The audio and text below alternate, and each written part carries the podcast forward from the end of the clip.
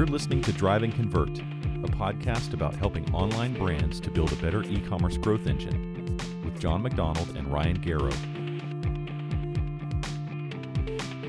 Ryan, I have some good news and I have some bad news. The good news is that we have hit 100 episodes of Drive and Convert. How's that for good? That is some phenomenal news. Like, hey, if nothing else, we are just stubborn and keep doing things. I love it. Okay, the bad news, if you're ready for that. Now, perhaps this is not a surprise to anyone, but we were not always right across those 100 episodes. So we'll get into more of that in a moment. But I first want to just take a second and thank everyone who has listened to us over the past 4 years. I can't believe it's been 4 years already. And it really is the listeners that have made this a success. So nothing makes us more happy than to have somebody mention that they're an avid listener. And I'm on sales calls and people tell me all the time how they listen to this. And I had a call with a former client of ours that we've shared over the years and going to re-engage with them. And they even mentioned how much they appreciate the show. And so it's always great to hear that. But I just wanted to ask if you've gotten anything out of this podcast, please, please, please do us a quick favor and give us a 5-star rating in your favorite podcast app, and ideally leave us a review. That is the number one thing you can do to help us expand the reach of the show. And so for delivering 100 episodes of value as a gift to you, I hope you'll give us a gift back and just leave us a review and help us get the word out about the show. All right, with that out of the way, now why did I call out that have not always been right? Because you know my wife. Yeah, there you go. She should be our guest. She should be like, let me tell you how Ryan is wrong. Let's just get our spouses on the line, and then the show writes itself, right? Because today we're going to take the opportunity to discuss where we've changed our minds, where maybe just looking back, it turns out that we were wrong, or maybe the landscape has just shifted a bit. And we decided that would be a great topic to discuss for 100th episode. Over 4 years, so much has changed.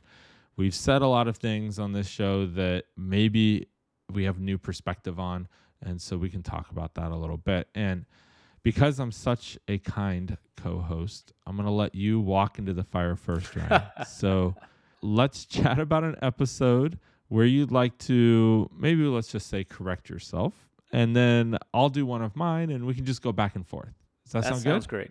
Excited to talk about where I may have been incorrect. This reminds me of that TV commercial that's been running during football a lot where they bring in the ref with the instant replay when the two people are arguing, like, I told you to pack the camping gear. Yep. And the husband's like, no, you didn't tell me that. He's like, should we ask the replay? Yes.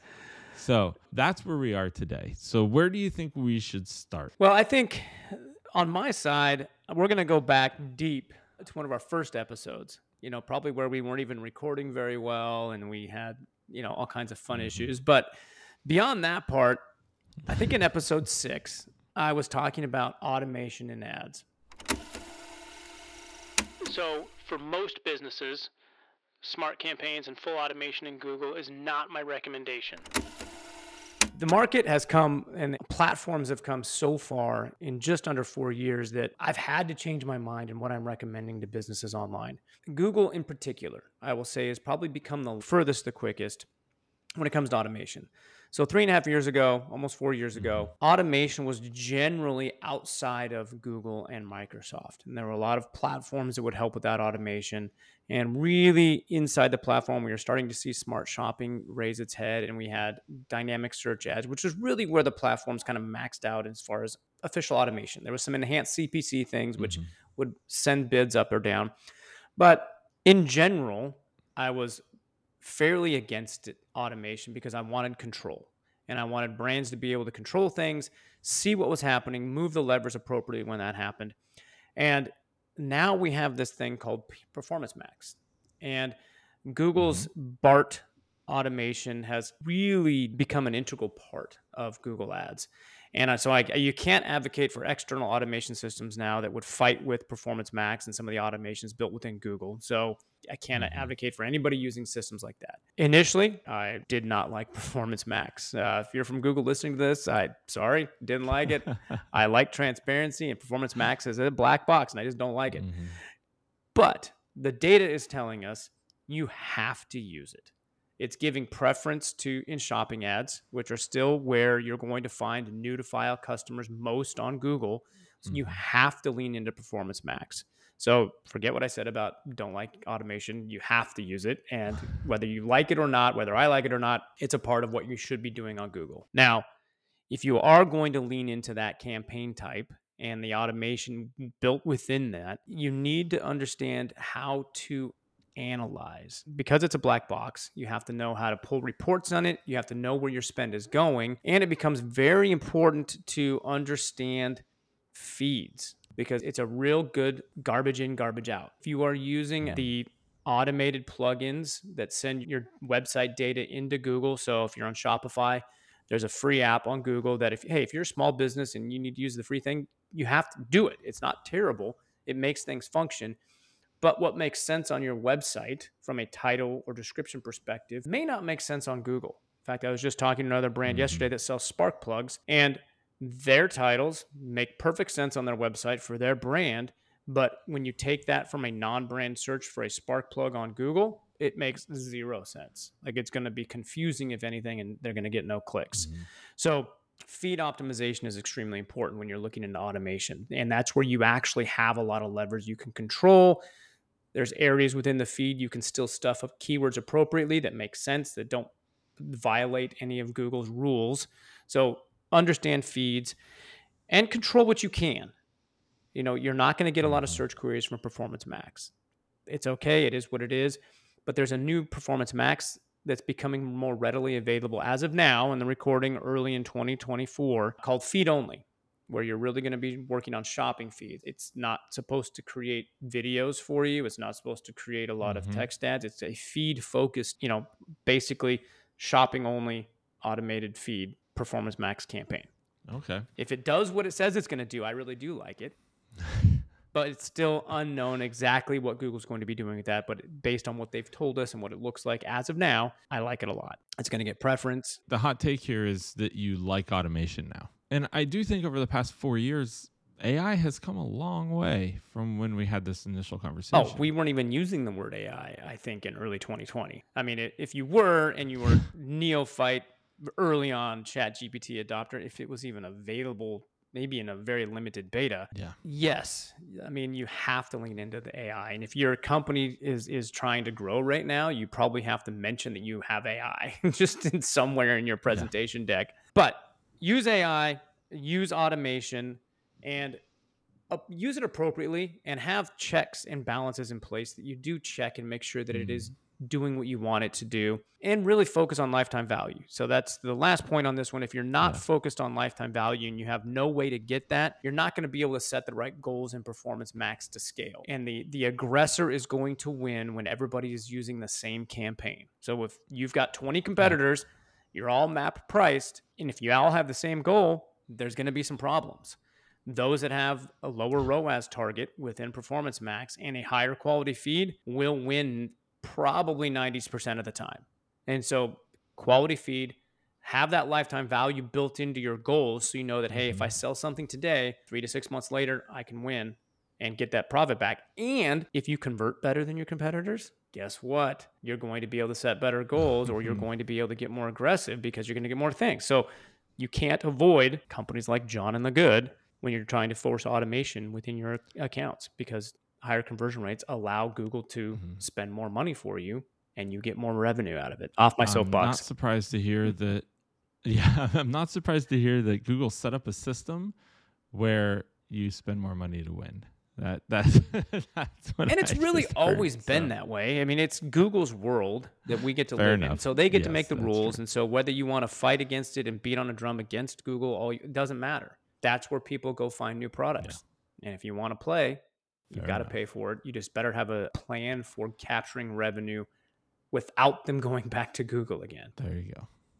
All right. So, John, what's your first mistake you want to address? Oh, yeah. Right. Okay, so we did an episode not too long ago, actually. Well, I don't know. Episode 75, so maybe about a year ago. And the title was Benchmarks Are Bull S. We'll do that so we don't get the explicit tag here. So in that show, you know, I talked a lot about how you really shouldn't benchmark. I think industry benchmarks, they're the obvious starting point for anyone looking to set goals, and that's why we end up here. But unfortunately, comparing your conversion rate to the other companies or just even industries as a whole is just meaningless. I still believe that comparing your conversion rate or any of your metrics to other companies or even an industry as a whole is just meaningless. So I still hold that true. Don't get me wrong, right? Because increasing conversion rate is only a goal. And I think that's another thing that I talked a lot about in there. There are lots of different metrics and goals you should be thinking about. And if you just look at one of them, you're really going to shoehorn yourself into just, you know, comparing yourself on one metric, which is not going to be helpful. But CRO as a whole, as an industry, has evolved to become more and more commoditized. And I think there's a lot more here to consider now, because of that commodity focus that's come onto the industry. So yes, you still need to get data to add to your perspective, but performance is due to a number of circumstances. Like, you can cut ads, you can have a low season. I mean, we work with a company that sells gear for forest firefighters. And what we found was, in a wet season, their sales are way down because guess what? Nobody's out there using fire gear they normally would. So all of this is just to say that benchmarks are just too simplistic to be useful. And so in that sense, there's still BS. But, you know, I think a more sophisticated team here would take a more nuanced approach to considering other factors and conventions. And so instead of benchmarking, I really think teams need to analyze with some of these key conventions in mind. And that's where I would change my mind on this is, I just said, hey, all benchmarks out the window. And I still think one metric, comparing yourself on one metric, is not good. But if you are able to look at yourself in a more holistic way, then it can work. And it will help you to at least understand where you can improve. Now, do I think you should look at one metric like your conversion rate and say, oh, my competitor's at 2%, I'm at 1%, I need to get to 2% as well? I don't think that's helpful, because what happens when you hit 2%, right? You're not going to stop optimizing. You're going to be like, okay, I'm done. I hit that number and I'm going to stop. So I still caution against that again. But I would start with looking at a handful of metrics that should work for every company. Things like demographics. So make sure you're checking assumptions about your audience, right? Seasonality and promotions. Uncover when you should run optimizations. You don't want to run them necessarily in your low season. Maybe there are some more riskier ones you want to try during a low season, but you're going to learn a lot more during your high season. Device strategy. So decide to optimize for desktop or mobile or both, or if you're going to push to an app. That's pretty common in DTC now. Look at top of funnel versus bottom of funnel, right? So it needs to play with your acquisition strategy and whether or not people are actually ready to purchase at that stage. Site search, I've talked a lot about. I think we even did a whole episode on site search. So you really want to understand what shoppers are looking for. And product analysis, what's driving the revenue? Is it one product? Is it a suite of products? Is it a bundle? So all of this really led our team to rethink a lot of this. And what we did was we came up with a standardized assessment that we're actually going to be releasing for anyone to use. So in that sense, yeah, you'll be benchmarking yourself to some degree, help you understand where you can improve. We're calling it the 5 factors assessment, because there's actually 5 factors that you'll be assessing yourself on. So that's coming out pretty shortly here, Q1 of 2024. So if you want to know as soon as it's publicly available, you're going to want to sign up for Good Question, which is our newsletter. So just go to thegood.com/newsletter and sign up. Dang. I like it. I mean, benchmarks are not always BS. There you go. All right. So my next one, John, is not going back quite as far as I did the previous time, but we're going to go back to the wonderful world of iOS update. And it had a massive impact on all things digital, but it really hit the social channels hard. Yeah. It's a painful situation for lots of e-commerce brands, and of all sizes. It's not just picking on small ones or big ones. It is It's not great. And to a degree, as an agency that manages Facebook, but also a client of Facebook that spends money, it's frustrating almost that Facebook wasn't prepared for this. At the time, I think this is back on episode 37, I didn't stick a fork in Meta and say they're done, but I came pretty close to saying, like, it's not going to be pretty. Like, the Meta platforms had been tracking a lot of things that likely went beyond some privacy things. So the iOS update, I think, was good, but it had a big impact on Meta specifically. In fact, I talked to a brand yesterday, within the last week, that sold kitty litter subscriptions online. And in 21, they spent over 2 million that year, primarily on social channels. And last year that dropped to 500,000.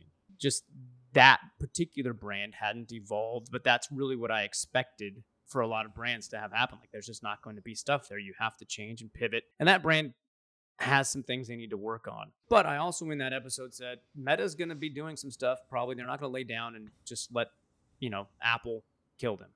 And I think that's happened, but I really want to go back and clarify a little bit of what we are now seeing in the social platforms, because it's Meta's, I won't say they're officially back, but it's pretty good.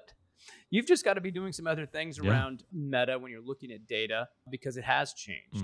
We do have Facebook Shop, Instagram Shop that's come back or come into the play that I think is showing some great promise. It's not fully baked yet, I don't think, but it's allowing people to stay inside the platform and perform bottom of funnel transactions. TikTok Shop, I haven't seen the numbers from holiday yet, but I'm expecting just disgustingly positive numbers coming out of TikTok because of how they handled the holiday season on TikTok Shop. And I don't even think... I was going to say they subsidized a lot of that, right? And so, for the untrained eye, it's going to be, oh my gosh, they did this. But they did, if you look at their bottom line of their earnings, it's going to show that they spent a lot of money to get that. But all of those people that bought on TikTok Shop during the holiday season, TikTok now has your quick checkout information. So it's going to be extremely easy to click a button and get something shipped. So I think social has come through the iOS update extremely well. And I did say in that episode to look at GA for insights, which at the time made sense. Google Analytics, we were still in Universal Analytics. But since we've been forced out of Universal Analytics into what's called GA4, that I just can't advocate for. Like, you want to have it because it's free and it's a good backstop, and you need to make the data as correct as you can and make sure that the pixels tracking from the social platforms, post iOS, and even Google Ads have the right data. So you need to probably look at a little data or a fueled to make sure that your Google Analytics is tracking correctly. But GA4 is rough. Yeah, I've heard recently somebody... I don't want to name names, but somebody was saying it's GA good for nothing, because it really is, like, it's really rough. It is. They took a good product and kind of slaughtered it. Yeah, they took it out behind the barn. It's not good. So if you liked Universal like I do. It's back there with Optimize, right? Yeah. It's like, why would you do that? But they were forced to, in a privacy-centric world online, Universal Analytics wasn't going to work, and this was their best shot at something that just kind of function. It was a rebranding of some other app thing. So I can't necessarily fault them because they had to move somewhat quick, but it doesn't feel like they're investing in that platform. And so I think most brands need to find an external tool. And I think right now, Triple Whale at scale for small and big brands is phenomenal. And I think you need to be looking at that and making sure that that is tracking, especially on social, because it's allowing you to see attribution better. No Commerce is going to be important to seeing post-purchase survey stuff. Really powerful on TikTok, especially when you've got, and when people don't buy on TikTok Shop, you're going to see 3-4 week attribution windows that is just crazy long for me in my mind, of a $50 product that they saw a month ago and then go to the website to buy. Like, you're more of an impulse buyer. I'm an impulse buyer, but it's probably largely because my brain can't think back that far. So if I saw something a month ago I didn't buy it, you as a brand have probably lost me forever. You've got to buy my eyeballs again, because or it's stuck in your subconscious, and then you see it on TikTok again and you're like, oh yeah. Yeah. Social is going to be doing very well moving forward still. But I think you as a brand need to make sure that you've got additional insights into that social channel to be able to push it appropriately. And so if you've seen your social spend drop because you can't see the ROAS in the pixel, you'd better be focused more on creative I think in that one, I said very granular campaign builds on social channels. Now, because of the AI, back to my previous one, the automation built into Meta in particular, you can get more general ad groups targeting larger audiences and then test creative. And so I think social is, instead of focusing really on bid management and getting really nuanced into the data, it's becoming more general and it's more of a creative focus, honestly. And so you've got to have good creative you're testing. You can put a good amount of creative in an ad group, find the winners, test more, get rid of the losers in the creative side, and keep leaning into an audience to try to find better and better creative and keeping it fresh. If you have stale creative, which I've seen a lot of brands like, well, this worked really well in 2021. It should still work for cat lovers in 2024 because people still love cats. Yes, I do love cats, but there's still going to be a lot of better creative that you need to be looking at for it. And I think you need to be dark posting. So if you don't have a plan right now on social in this post-iOS arena, influencers are key, and you need to have ones you can dark post on and leverage the trust that they have to find new users at a good cost. It's not gonna end the game for you if you don't have influencers, but it's gonna make your life a lot easier. And so have a plan of acquiring influencers steadily. And it's not fun, by the way, because there's not a real solid, inexpensive system that lets you go out and scale influencer acquisition.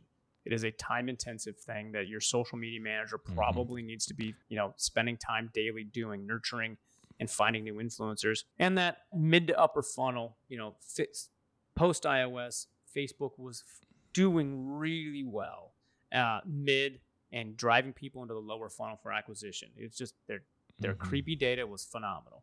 They're still in the mid funnel. I don't envision them getting really deep into the lower funnel anytime soon. But there are other channels you can look at. YouTube from a social perspective, I still am not a fan of.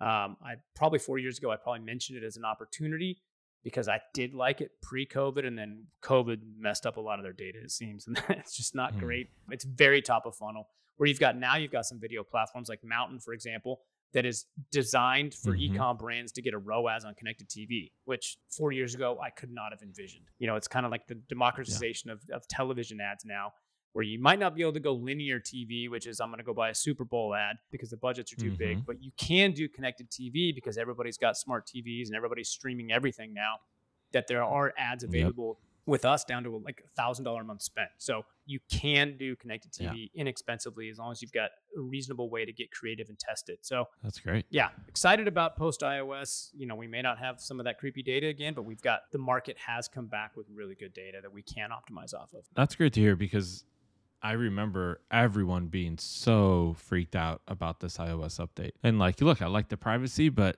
man, that's going to hurt my business. And so I'm glad to see that we all kind of got through that, right? Typical Apple fashion, when they kill something, usually it ends up being really painful to start, and then in the long term, it works out okay. Except GA, good better, for nothing. So. That may have been an output of that. That's a Google issue, yes. But yeah, that's true. Fair. All right, so my next one is a phrase that I have said a lot on this show, and that is test everything. It's interesting. I just kind of want to set the record straight on this because I've said it so much. I feel like I need to kind of, I don't know about walk it back, but I will say that this is an area that the team and I at The Good have definitely changed our thinking around. And I think the word instead of test should be validate. Brands should be validating everything, not necessarily A/B testing everything. And that's really the key shift here. It was episode 47 where I introduced what we call rapid testing as the next evolution of CRO. That's really where rapid testing comes from, is how do we augment these heavier lifts to just be able to do something and prove it out. Now, most cases, you're right. I'm going to say, hey, you really need to be doing full A/B testing, or you really need to be thinking about doing a more iterative approach. This isn't just a quick win. And I think the goal here is going in with your eyes wide open. So, wow, that was, 2 years ago now that I was thinking about that. And I talked a little bit about how it's changed how we thought about A/B testing at the time. And I think we, even over that last 18 months or so, we've really refined more to call it rapid validation, and specifically using the term validation instead of testing, because we're doing a lot less A/B testing these days and a lot more rapid validation strategies. So what is this doing? Well, this is really allowing us to move much more quickly, but still be data backed, right? That's the benefit of A/B testing, is to be data backed. But here we're researching a lot of optimizations on that digital journey, and then we're quickly being able to validate those opportunities, as opposed to having to do A/B testing, which can take a month, 2 months, depending on traffic. I mean, you know, or we could run a small test on a high traffic page and get an answer in a week, but it's probably not going to move the needle because it's going to be such a small test, right? So really the idea behind this is that it's a cornerstone of risk avoidance. And it's really a way for teams to save money before investing in optimizations or design changes. So that's really something A/B testing can't do. So also, I would say, you know, as CRO has become a commodity, the leader of that has been A/B testing. A/B testing has become a commodity. Every pop-up tool, every Shopify app, all of those all have some type of A/B testing built in. Heck, I was even approached by a SMS company a couple weeks ago who wanted to do a call because they were like, "Hey, I really want to know more. We want to build in A/B testing to our platform. Can we discuss that a little bit?" And I thought that was really interesting because now every tool has an option to A/B test whatever you're doing in that tool. So it really has become a commodity. And I think that because of that, it's become watered down.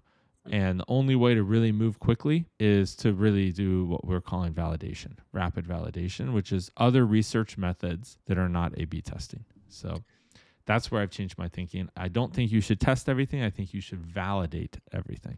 Now, what I hear when you say that is, oh, you can now move much quicker and maybe CRO is less expensive. Now, is that true, or does that mean I can get to a higher conversion rate much quicker because I don't have to go through the extensive A/B testing and I can go like that, hey, that change was great, go. Because that's what I would love to do. But yes, well, that's part of the goal, is to move quicker with optimization. So that was one of the goals. And one of the things we consistently over 15 years of doing this have heard from our clients is, hey, we want to move quicker. And we're like, well, the data can only move as quickly as the data can move. That's not a limitation we're putting on it. It's not a limitation you're necessarily putting on it, but there's just not enough traffic to move that much quicker. And it's also why we've always had a minimum traffic level for working with brands, because otherwise we couldn't possibly A/B test. So this solves both those problems. And it allows us to move a lot more quickly. Now, is it cost less? I would say the value is the same, if not more. So, you know, in terms of a budget, I would say the investment levels needs to still be there. And I think the return on that investment is definitely there, if not more than it was with just A/B testing. So in that sense, in terms of the budget, yeah, I bet you could start finding people eventually, just like A/B testing became commoditized, this type of thinking will become commoditized a handful of years down the road. Mm-hmm. In which case the price will come down. Right now, it's not a cost benefit necessarily, but it is a speed benefit. I mean, somewhat related, but I guess a side note, like, do you envision platforms themselves doing CRO at scale? I mean, if you think about Amazon, they're doing the CRO for the company selling on there, essentially. Like, they know it's their platform, they're making money on it. Shopify, in a similar fashion, they make money on every transaction because they're the merchant processor for most of those brands on there. In theory, it could make sense for Shopify to be like, we're just going to help everybody do better by doing the CRO on all of our templates and everything. Yeah, it's interesting. I mean, maybe I'll just answer that by jumping into my last point here that I'm going to change my mind on, which is the future of CRO. We're going way back to episode 14, which is, you know, when you're making predictions on the future, it makes it pretty easy to look back now and say, oh, shoot, we had an episode about this. It's so true today that, you know, people are used to Amazon checkout. They're used to the Shopify checkout. They're used to these platforms that have grown to be the monsters in the space. And if you really deviate from those best practices, then you are potentially creating a barrier. You know, I started looking through all these episodes. I was like, oh, shoot, I actually did have a whole episode where I made predictions. And I wonder how those have held up. But one of those was that Amazon is going to impact the way we view checkout and conversion process in general. And saying that, you know, the prediction was I agreed that most platforms would move to a checkout that resembled Amazon's just because consumers get used to conventions and makes it easier for them to follow those conventions. And the reality on that is that instead, Amazon has really focused on two initiatives that have had way more impact, and that's Buy with Prime and Amazon Pay. And in fact, the standardized third-party checkouts like Bolt have pretty much gone under. I mean, I don't know anyone who's using Bolt anymore. Or if they are, but all of those type of... We have a shared client that's like, they're expensive and it doesn't seem to be showing the value anymore. I'm like, I would agree with the data on that. Yeah, exactly. So I think that's, you know, unfortunately, I was wrong on that. I did think that Amazon checkout would really become the standard. I think now Shopify has done, as you mentioned, has done a good job with their checkout, but they even came out with the ability over the past year, maybe the ability to alter the checkout for almost everybody. Nobody's really altering the checkout. Every page you go to, it still looks like the Shopify checkout. Mm. So, you know, if folks aren't doing it, it's really not having much of an impact right now. I mean, that future of CRO episode you had, I mean, there were, you know, let's just keep going on that. Like, you know, all the Google updates going through that. Like, I mean, those, it just changes so fast. Like, we could make a prediction that's exactly opposite of what we believe, and it could actually be right 2 years from now. Like, that's how fast we change now. I mean, so what were you seeing back then? At the time, Google was just, Google was just rolling out the updates to include site experience into their organic algorithm, where, you know, they were saying, hey, you need to have a good site experience or we're going to start ranking you lower. So the prediction at the time was that if you haven't optimized your site's consumer experience, it was going to impact your rankings and your organic traffic was just going to go way down. The reality on that is that it's true. They did put a lot more emphasis on user experience, but it's also false in that it didn't really force brands to make as many changes as I would have liked to have seen. I thought it would have a way bigger impact. But also that's a good thing because there still is a lot of needed help from these brands. And I think Google did not do a good job of giving them a checklist, did not say these are the specific things we're ranking you on. They instead came out with site speed tools and they have, you know, a couple webmaster tools and things that really kind of give you some idea of, hey, your buttons are too small, or, you know, the text is too small, or things are too close together on screen. Those are really, really weird kind of high level tips, right? And how do you know, oh, I need to make that button bigger? Okay, what, you know, that's not true optimization. So I think what the list of what they're ranking you on those type of user experience aspects is pretty poor, quite honestly. So I don't think it made the brands do as many changes as I would have predicted. You're listening to Drive and Convert, a podcast focused on e-commerce growth. Your hosts are John McDonald, founder of The Good, a conversion rate optimization agency that works with e-commerce brands to help convert more of their visitors into buyers, Ryan Garrow of Logical Position, a digital marketing agency offering pay-per-click management, search engine optimization, and website design services to brands of all sizes. If you find this podcast helpful, please help us out by leaving a review on Apple Podcasts and sharing it with a friend or colleague. Thank you. I mean, the Google and tying like conversion rates to organic results just still seems so foreign to what the reality is, because maybe a conversion to one brand is not what they're tracking, because some people, some brands I look at are tracking a conversion or an event in analytics as a page view. Like, I mean, how does Google know, just looking at high level data, what that conversion is? And is that really valuable to the user? It could be yes or no, but it would require Google to have almost a second analytics behind the scene that says, oh, we are tracking our version of conversions, not letting the brands decide what their value is when we're going to try to decide what that success on that page looks like. Makes me wonder if they're actually doing that. I mean, it's possible, but you know, again, the privacy changes, privacy laws as of recent, highly unlikely, but it's possible. But I think too, so. Like they have to focus just on content, I think, and what's on that page and the basic metrics of a website. Yeah, which is, you know, dumbs it down enough that less useful. All right, this is great. Where else were you wrong? Let's see, John? What else did I say? Oh, I have other places I was wrong. That's for sure. All right. So I said that CRO would become more accessible to brands of all sizes, especially those smaller brands, right? So my point was that A/B testing tools had gone from $10,000 a month to free in terms of Google Optimized at the time, RIP. And that happened over a span of just a few years, right? Because it became more popular. Everybody wanted to do it, but most brands couldn't afford the tool set alone to do it.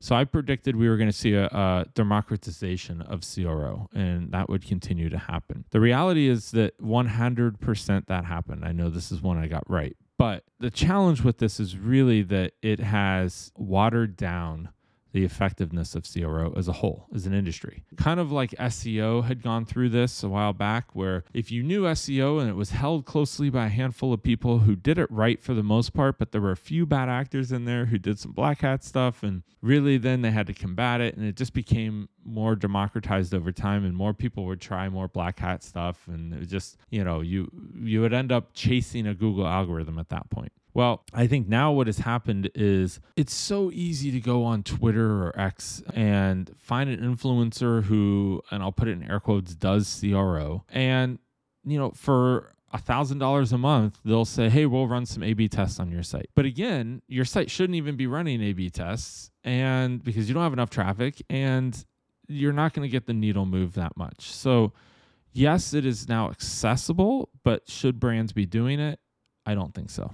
That's the challenge. I think there's the misalignment of how it's happening and who is using it. So I was right in the sense that it technically is accessible to more brands now, even small ones. You can go get it, pay a lot less. The tools are, you know, darn near free. There's no more free tools out there, unfortunately. But I do think that it's good to see more awareness out there. It just, you know, I disagree with how it's being enacted. Mm-hmm. Yeah. Let's see. One other one was, I think the question you posed in that episode from you was, what do we all currently expect on an e-commerce site that will not be part of an e-commerce site in 2 or 3 years? Well, here we are 3 years later. And I said that putting your credit card in a website is going to go away completely. I said, you know what? There's too many easy ways to pay. At the time, Bolt was really coming up. You had all these other one-click checkout things. I was like, there's no way you're even going to have a credit card or know your credit card anymore. The reality is it has not gone away 100%. Apple Pay, Google Pay, Amazon Pay have all made it super easy, and it's definitely out there, and it's prevalent almost every site. I think if anything, what has happened is PayPal has gotten slaughtered more than anything else. PayPal is very rarely an option on sites to pay anymore because you have to go to this third-party site, still got to log in, still got to do all these. It's not one click.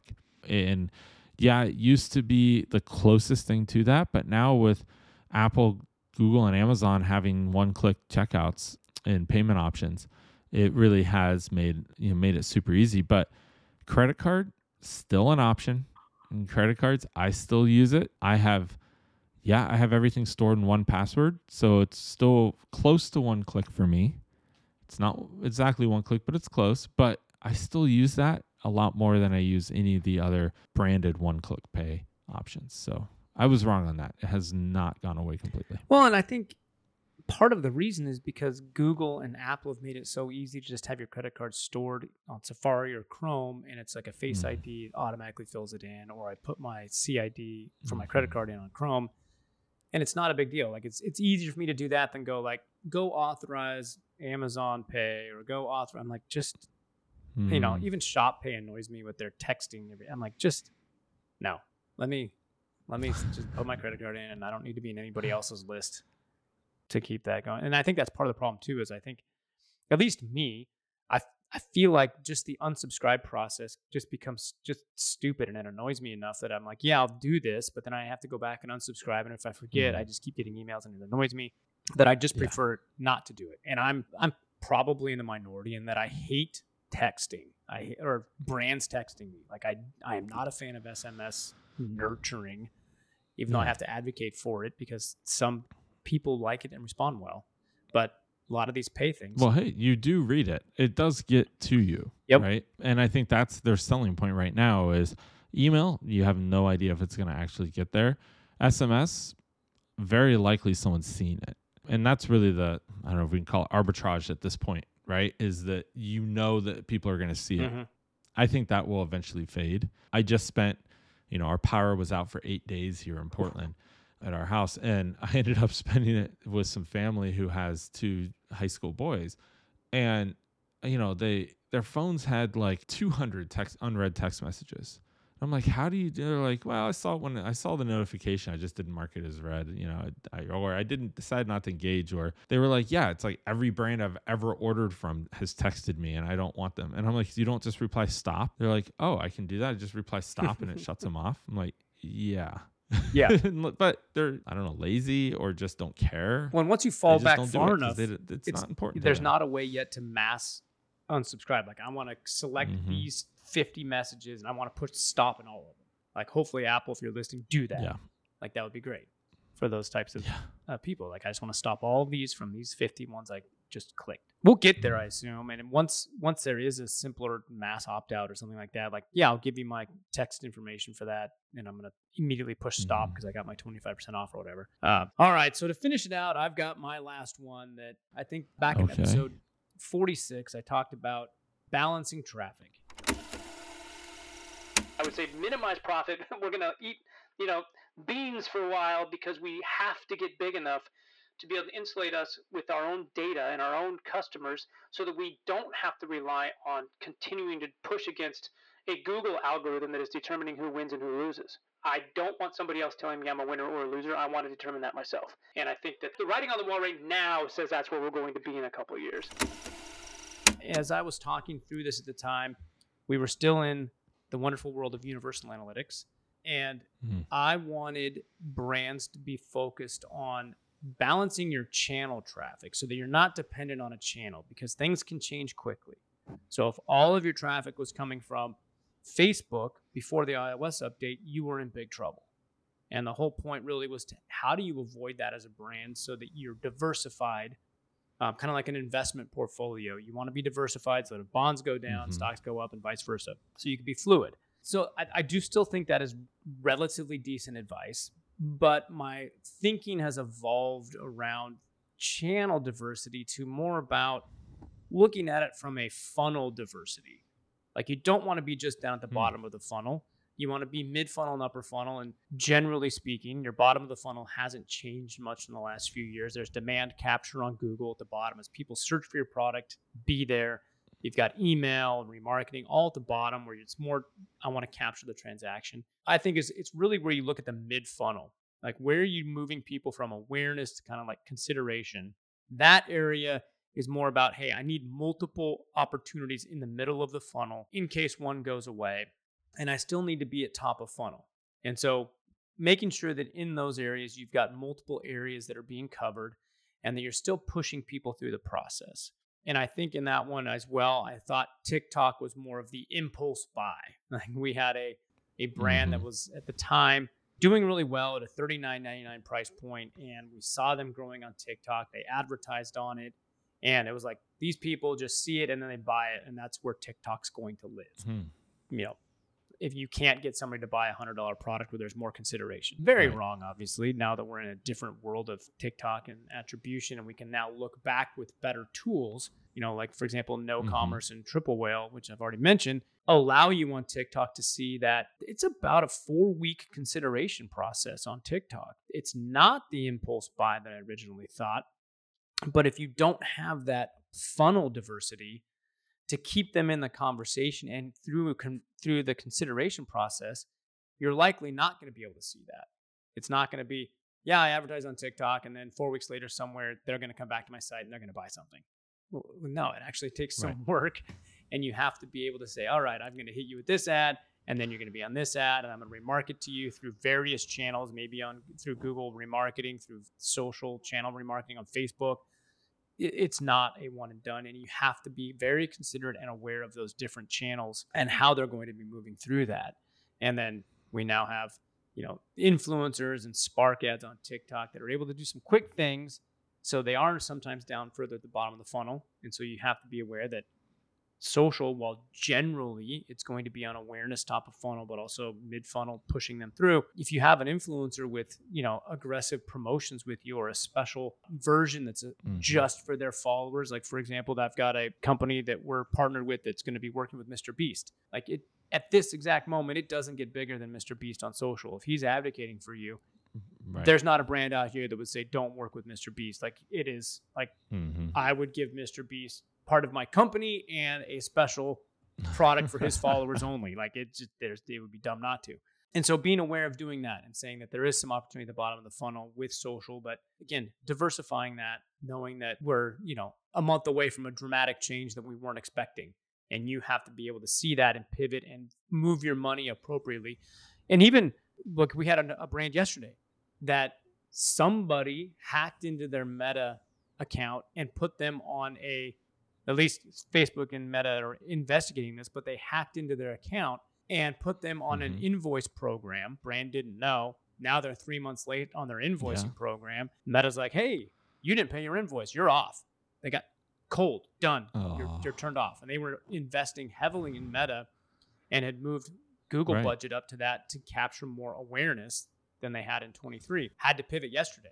Be like, hey, thankfully, we have all these campaigns that were mid-funnel on Google that we can now boost back up. But those things happen. We are in a, you know, hacker-centric world online now that something... Got to use that two-factor authentication, right? Yeah, and still, we don't... It's just started, so we have no idea. I'll probably have to revisit this on this podcast in a couple months when we find the solution. Like, okay, this can happen. Brands, protect yourself against this. But at this point, we didn't even know somebody could get into the finance section of Meta... apply for an invoice, put them on it, and then somehow that you got to pay it. We don't know where.